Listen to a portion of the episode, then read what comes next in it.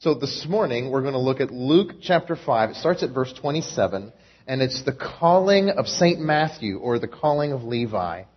Our story today has two distinct sections. The first section looks like this. Jesus is going to introduce himself and call one of the most notorious, despicable, horrific sinners in that area. I mean, it's the worst guy you can imagine. Jesus reaches out to him and tries to become his friend.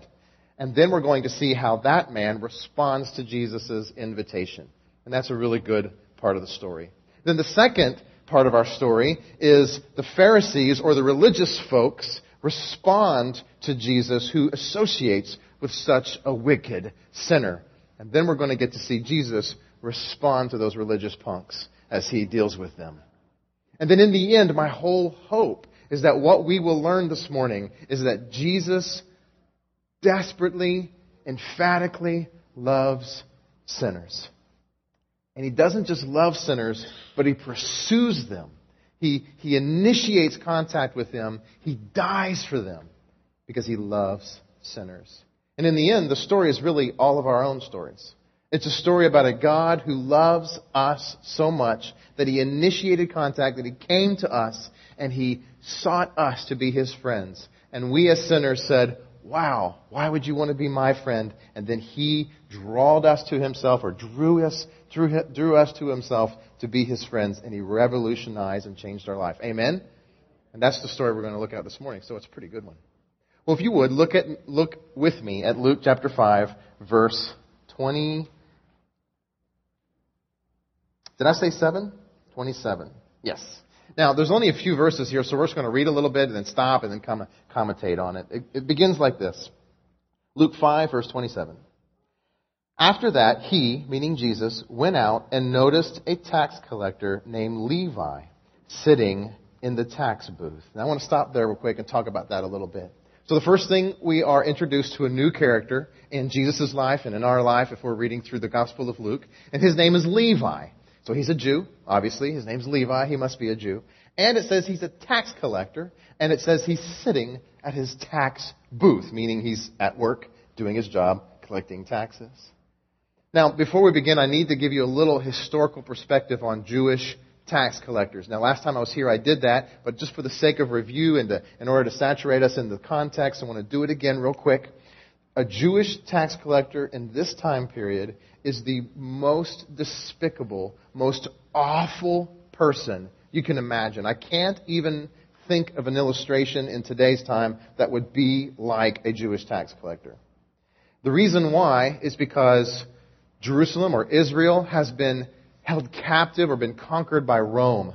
And Rome had set up shop in Jerusalem and they were ruling over the Jews and they were taxing them very heavily. And they were using that tax to build palaces for Herod and to build up this ginormous army that they had with their goal to conquer the entire known world. So if you're a Jew at this time and you're living in Jerusalem, you don't like Rome because Rome is taxing you heavily in order to raise up a bigger army in order to continue to tax you heavily. And Rome wanted to use Jewish people in order to collect taxes from Jewish people because a Jewish tax collector would be able to extract more money from their own people because they understand their culture. They understand the weird Jewish customs that Romans aren't used to. And so they would sell the right to the highest bidder in order to be a tax collector. So a Jew would fork over a lot of cash in order to have the license to be a tax collector. Now, the first thought I have is, why would any Jew want to fork over a lot of money in order to be the person who collects taxes from their own people? Well, there's two reasons why. One reason is because it's very lucrative, because with this license to collect taxes, you can collect as much as you want, and you can keep as much as you want as long as Rome gets what they want. You can keep a certain percentage for yourself. And it's very powerful. It's a powerful position because Rome will give you a small army, a small Italian mob, if you will, to come with you in order to extract that money from your fellow Jewish neighbors. So you get money and power, and what man on the face of this planet doesn't want those two things? Anyone in here? So Levi is probably the worst, unbelievable, uh, despicable, horrible person in the history of, of the world at this time for a Jew. He's taking money from his own brothers. He's stealing from them, a sense. They're poor, they're struggling to make ends meet, and he comes in and takes a percentage for himself, and he's living in a lap of luxury, and he's got a mob to make you do what he wants you to do when it comes to giving him money. I liken it to like a mob boss in Chicago, you know, where he comes to your business and he says, I want 20% every Wednesday of what you make. And if you don't, well, I'm going to make you an offer you can't refuse, right? Nobody likes a tax collector. And so probably nobody likes Levi. And so our story says Jesus went out and he noticed Levi, a tax collector, sitting at his tax booth. What do you think Jesus is going to do? Or if you were a Jew at this time, what do you want Jesus to do? He's going to go over there and flip that table over and sing something from Jesus Christ Superstar, right? Doing? You know what I mean? That's what I kind of want him to do. He's going to get up in his face and say, What are you doing to my people?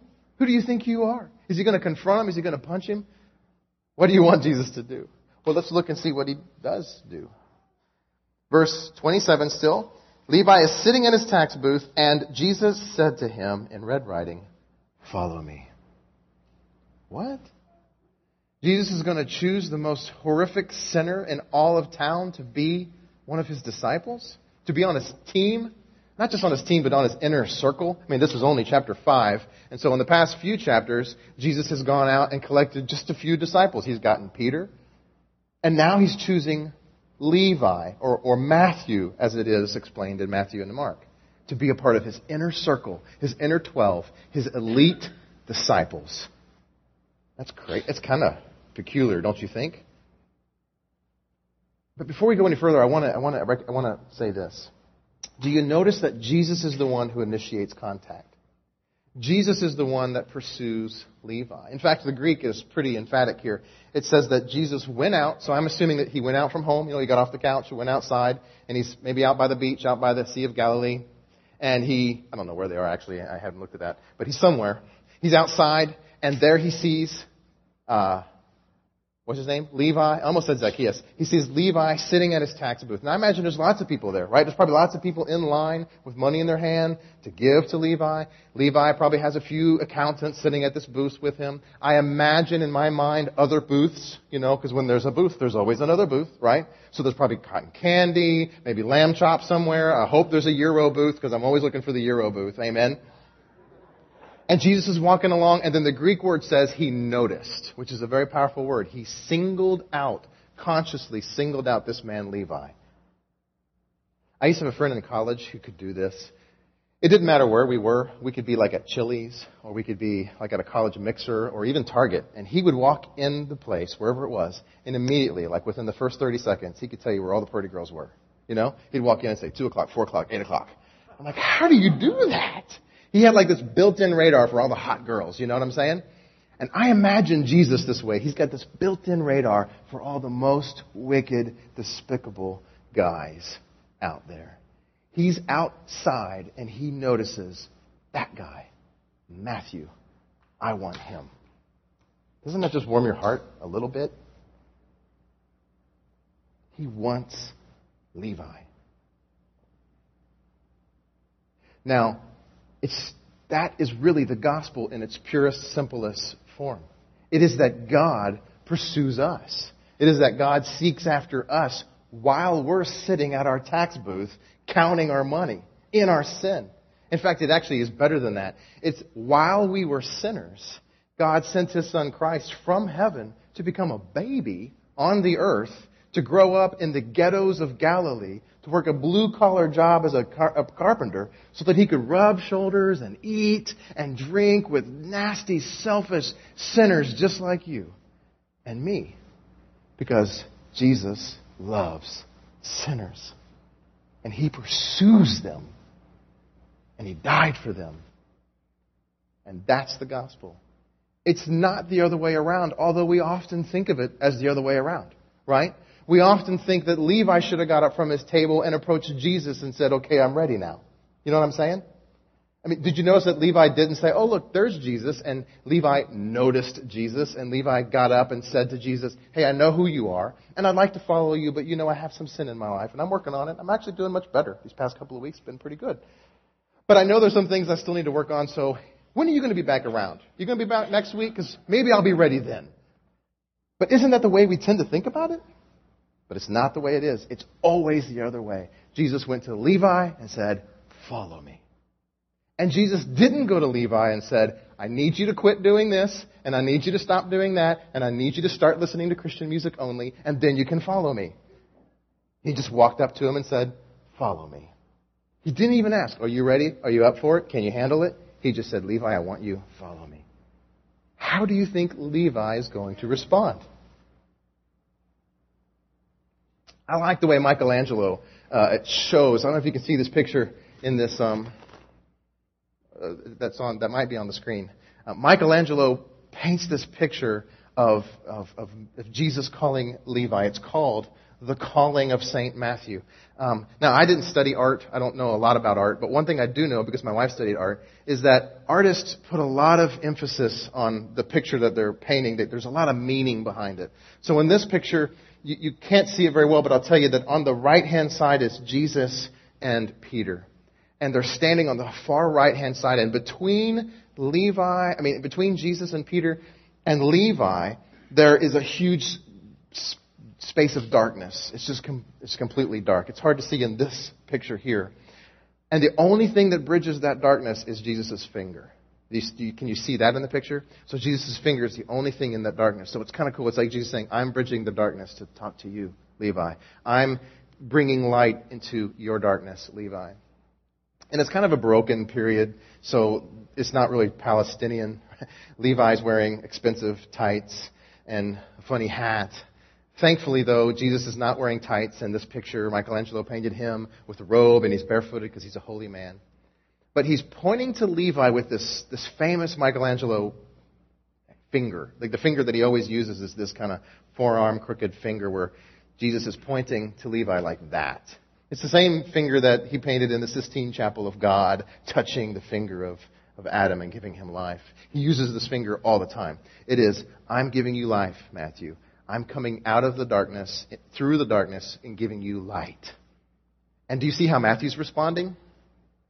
If you can tell, Matthew's going, Who, me? Why would you choose me?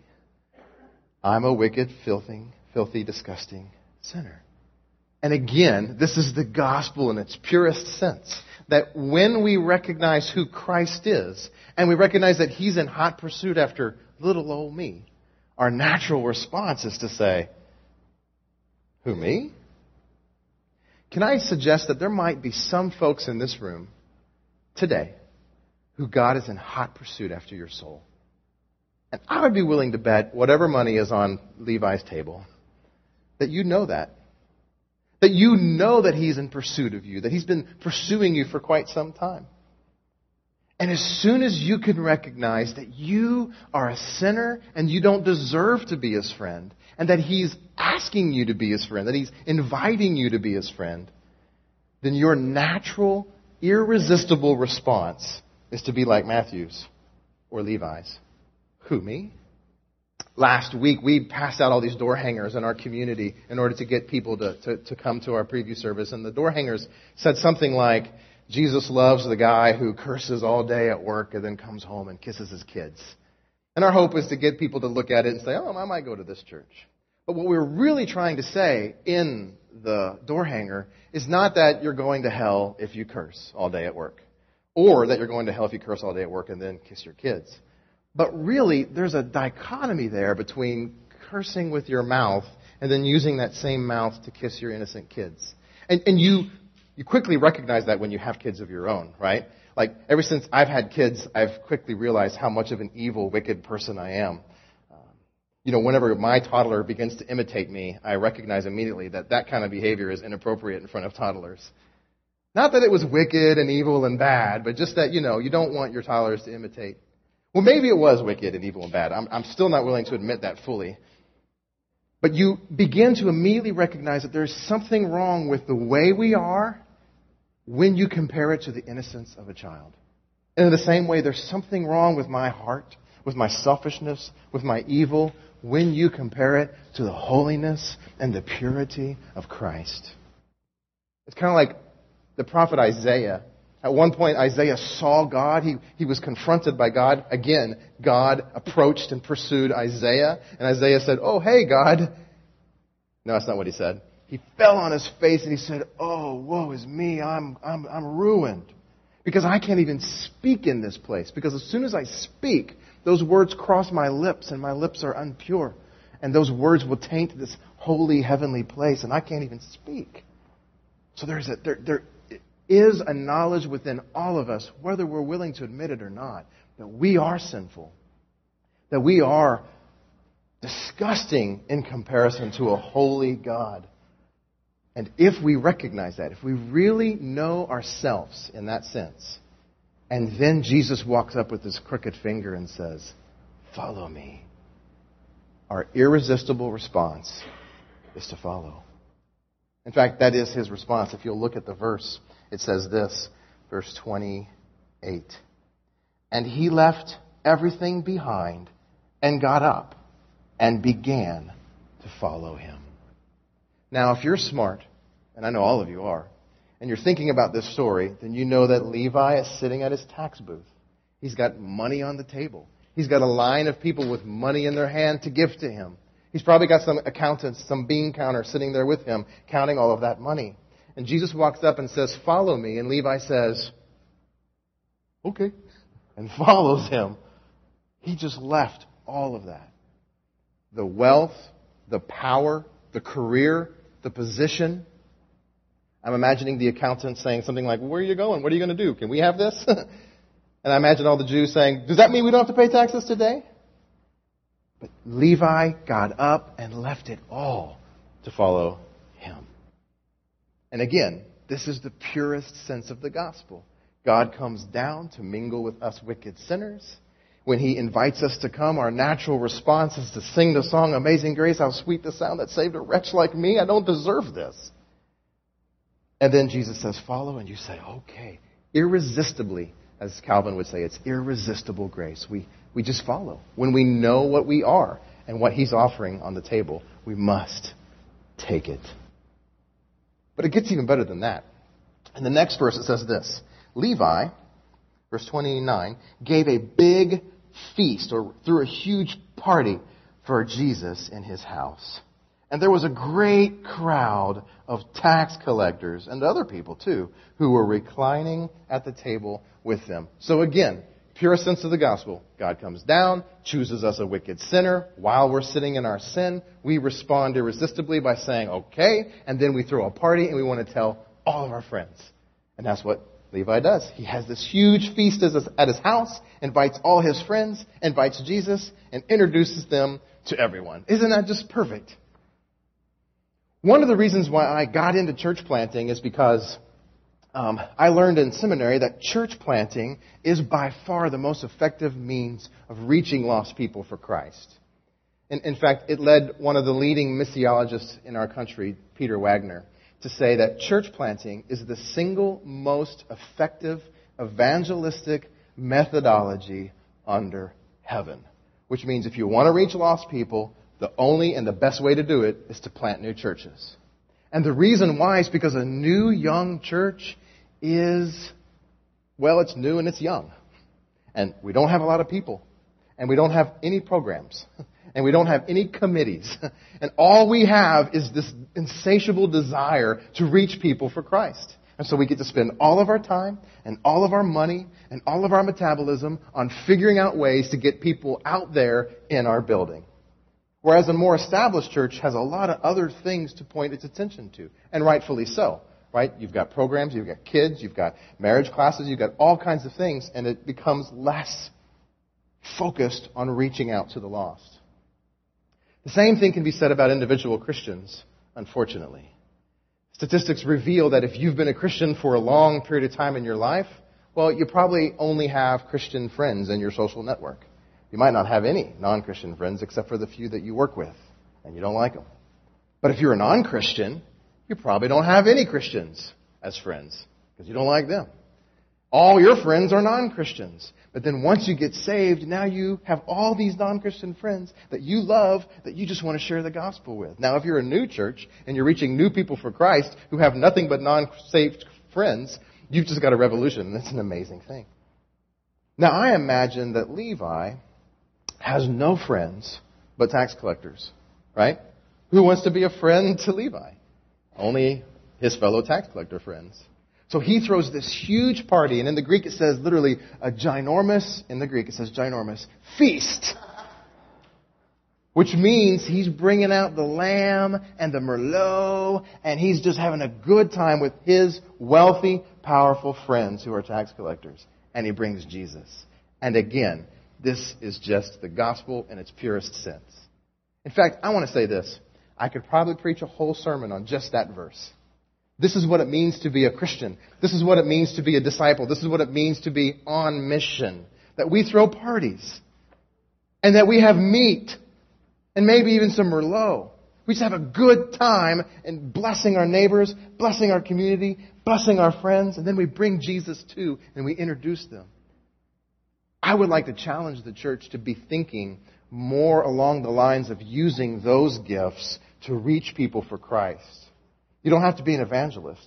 You don't have to follow evangelism explosion. You don't have to declare the, the four spiritual laws every time you meet someone. You don't have to whip out a napkin, you know what I mean, and draw this bridge and the cross and the, you know, you don't have to do that. All you really have to do is just do what Jesus did and eat with them and love them and let them know that Jesus loves sinners. Some of you are probably already doing this, but I just want to say it anyway. Just throw a party and invite all your neighbors. You may have been wanting to meet your neighbors for a long time. Just invite them over for dinner. I doubt they'll say no. And if they do, it's their loss because you have steak, right? It's going to be great. Bless them. And maybe you're not good at cooking, but I bet you're good at eating, right? So just order something. Like go to Emo's. No, don't go to Emo's. Order something good and, and, and bring that to your house and let people eat it. It's good. It's a good excuse to clean your house and it's a good excuse to have some fun. But maybe you're not hospitable. Maybe you don't want to clean your house. Maybe you're good at baseball. Join a baseball league. And then after the baseball game, go to Chili's and have a burger with some of your teammates and just rub shoulders and eat and drink with them as Christ did and let them know that Jesus loves sinners and that you're one too. That's what we really need to be doing. The church needs to be on mission in that way. Now, our story so far has been awesome, right? It's really just been all four points of the gospel. God came down. He pursued us. He rubbed shoulders with us. He called us. We, recognizing our need for a Savior and sinfulness, our own sinfulness, responded by leaving all and following Him. And then, the part that sometimes we forget, we tell others about the good news of Christ. Great story. In fact, we could end right now, and we could end at this feast, right? Eating a lamb chop and drinking some Cabernet, and let's just go home. That would be awesome, wouldn't it? I kind of would like to do that. I'm, I'm in the mood for a lamb chop all of a sudden. But our story doesn't end there. It never does. So it's a short story, but there's still more to come. So I'm going to warn you, we're going to take a turn now, and it's going to get ugly. It's going to get worse. The Pharisees are going to show up. The judgmental religious folks. And let's see what they, what they do. Verse 20, mm, 30. Verse 30. And the Pharisees and their scribes began grumbling at the disciples, saying, Why do you eat and drink with tax collectors and sinners. And Jesus answered and said to them, It's not those who are well who need a physician, but those who are sick. And I have not come to call the righteous, but sinners to repentance.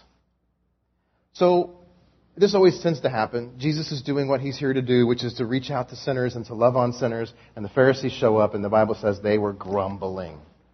And the Greek word there is a pretty interesting word. It's Egon Gingon. It sounds interesting. I, I, don't even really know if that's how you pronounce it. I hate saying Greek words because who really knows how to pronounce Greek words anyway? We all have to make it up. I do, at least. I do have a Bible software program that pronounces it for you, but it's computer generated and I don't understand what he says anyway. But it sounds, all I know about the Greek word is it sounds like what it is. Does that make sense? So the, the Greek word is something like Egon Gingon. And the word is, means grumbling. So it sounds, pronunciation sounds like it's action. The Pharisees were And it's a pretty interesting word because Luke reserves this word only for instances when people are grumbling at Jesus for the association he has with outcasts. Isn't that interesting? Luke has a special word he uses for the Pharisees every time they grumble at Jesus, only when he is associating with outcasts. And this tends to be kind of a thing about Luke. Luke sees Jesus as this great physician who has come to heal those who need healing. The leper, the widow, the, the, the, tax collector, the prostitute, the outcasts of society. That's the way Luke tends to always portray Jesus. And then Luke has this special word for the religious punks who go, it's actually also the same word in the Old Testament Septuagint that is used of the Israelites when they complain at God in the, in the, in the desert. So it's a word that means inappropriate grumbling. If I could say it another way, when we recognize how sinful we are, how wretched we are, how blind we are, how selfish we are, and then that God would come down to, to, to muddle around with us, and then to die for us while we were still in our sin, and then continually pursue us and pull our little heartstrings and draw us closer to Himself. And then, if we actually have the nerve to about people who are in the same state that we're in, that's inappropriate grumbling. And so at this point, I kind of feel the need to apologize. And, and, and, and maybe just this year, actually, I've, I've been more and more sensitive about the fact that I need to apologize for my own people. Because if we're honest with each other, Christians grumble. Don't we? Matter of fact, the world knows us as being judgmental and condescending. And I, oh, I'm starting to realize that I need to apologize for that. For my people and, and, and possibly even for myself, even though I don't want to admit it, I've been judgmental. The Bible says they will know we are Christians by our love. And I know that in America, they know we are Christians by our grumbling. In fact, I just had a conversation with someone last night who said that they went to a church, they invited a friend who was living with their partner, not married, and when they walked in the door, they immediately felt judged, and that's natural to feel judged. But then they were judged. Someone said, You need to get married. Now, I know the Bible says that, but that's just judgmental. That's grumbling about people who are lost, people who are far from God. God will do His work on them when God is ready to do His work on them, and we, in a sense, just push them out the back door.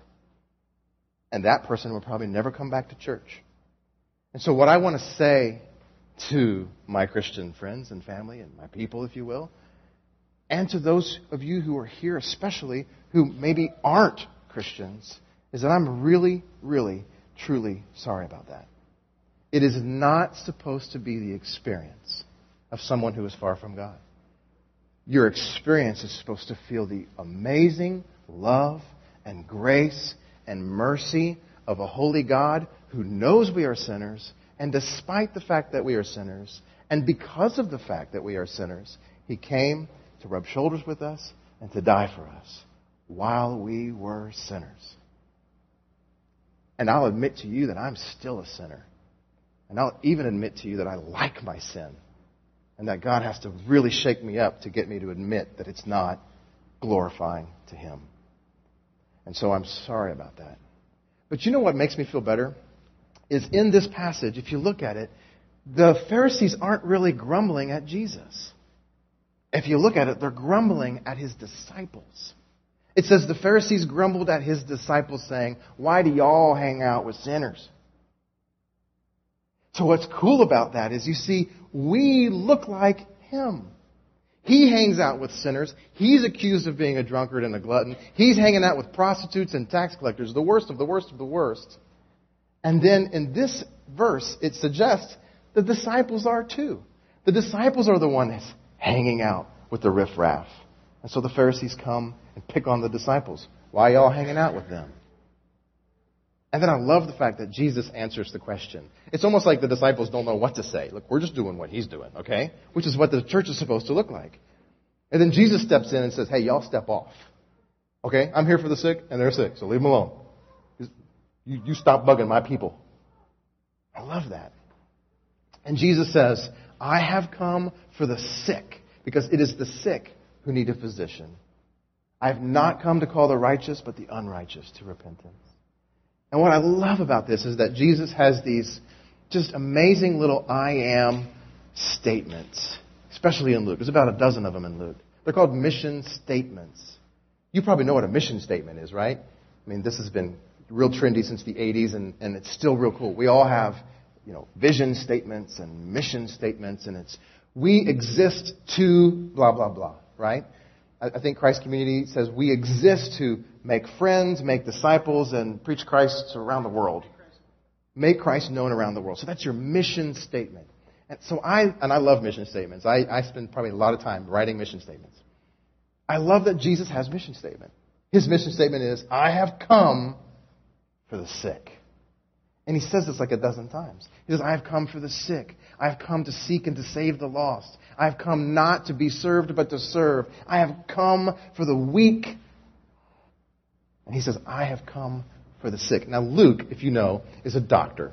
He wrote the Gospel of Luke and Acts, and he's a physician. And so he takes this word and he gives it a really interesting kind of a spin, theologically speaking, if you think about it. He says that he came, Jesus says, I came, elēlutha, I have come in order to bring healing to the sick, but not to the well. Well, that's interesting. Theologically speaking, there is no one who is well, for we have all fallen and we're all broken.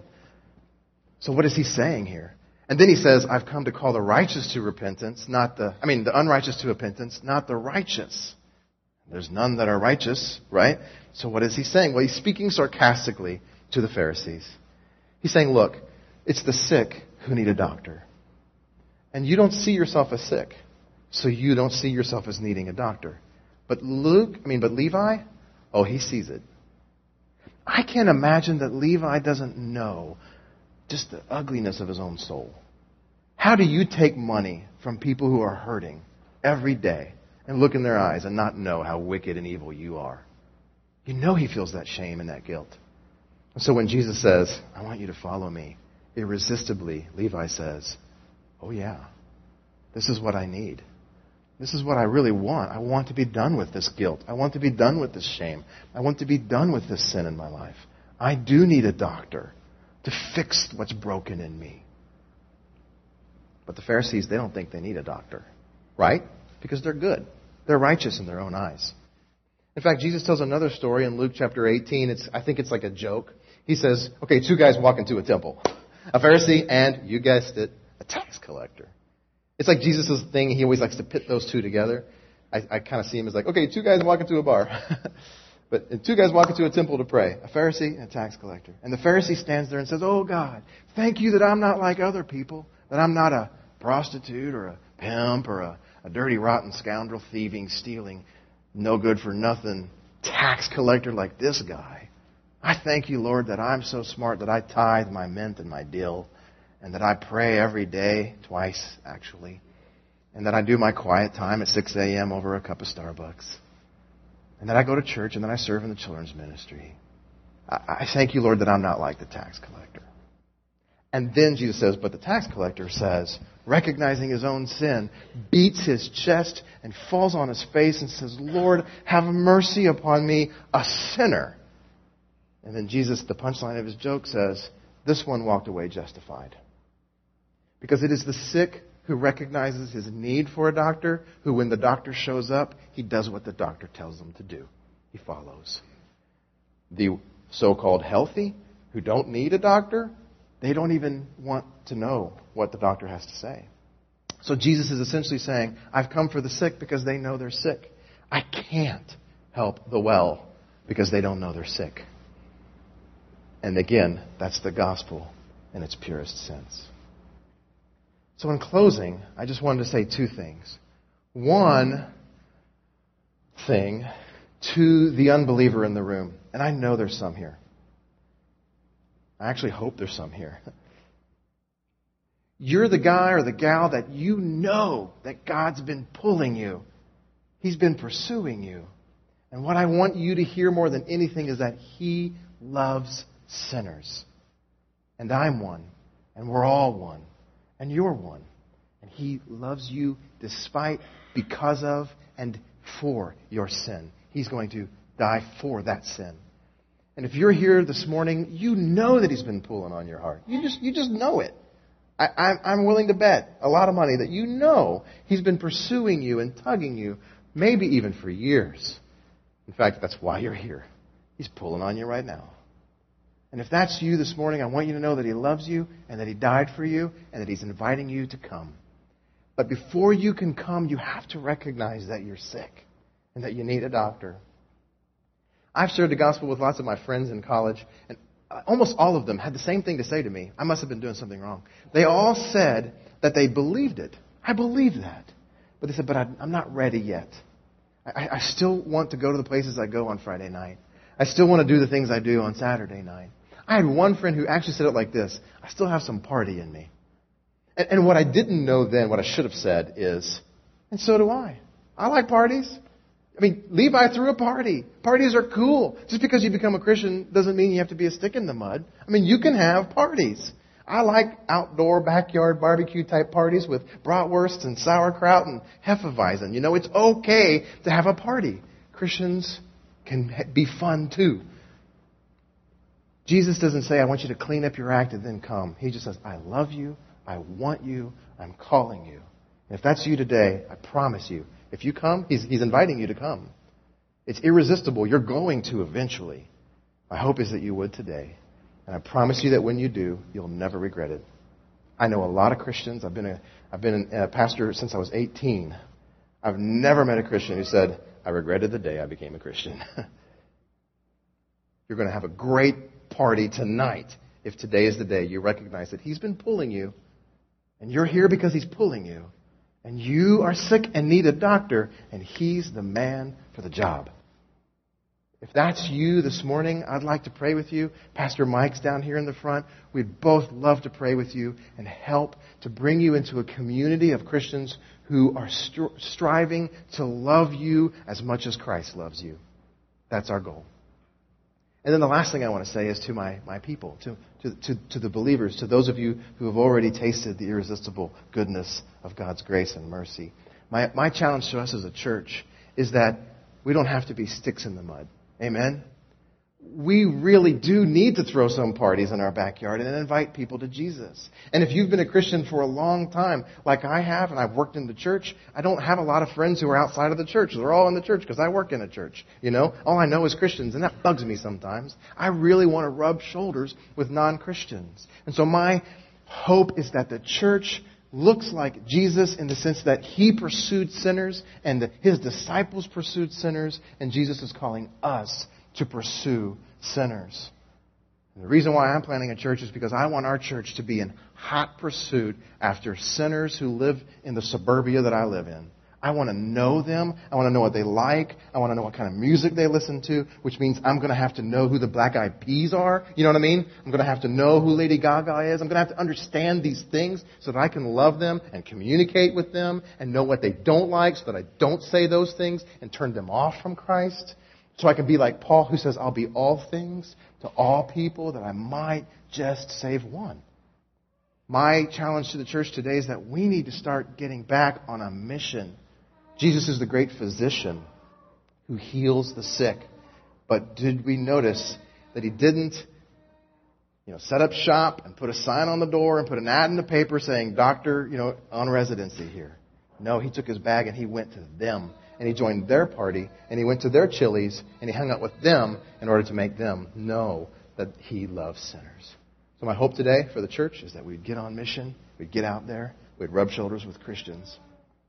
Darrell Bock in his commentary on this passage says, um, discipleship means mission. And mission cannot mean separatism. We have to be not just casual, but in culture, in community with people who are far from God if we want to draw them close to God. There's no other way. Would you pray with me? Father in heaven, I thank you so much that you have saved a wretch like me. I know myself. I know I'm unworthy. I, I, feel often like Isaiah. I, I can't even pray. I can't even speak. I'm unclean.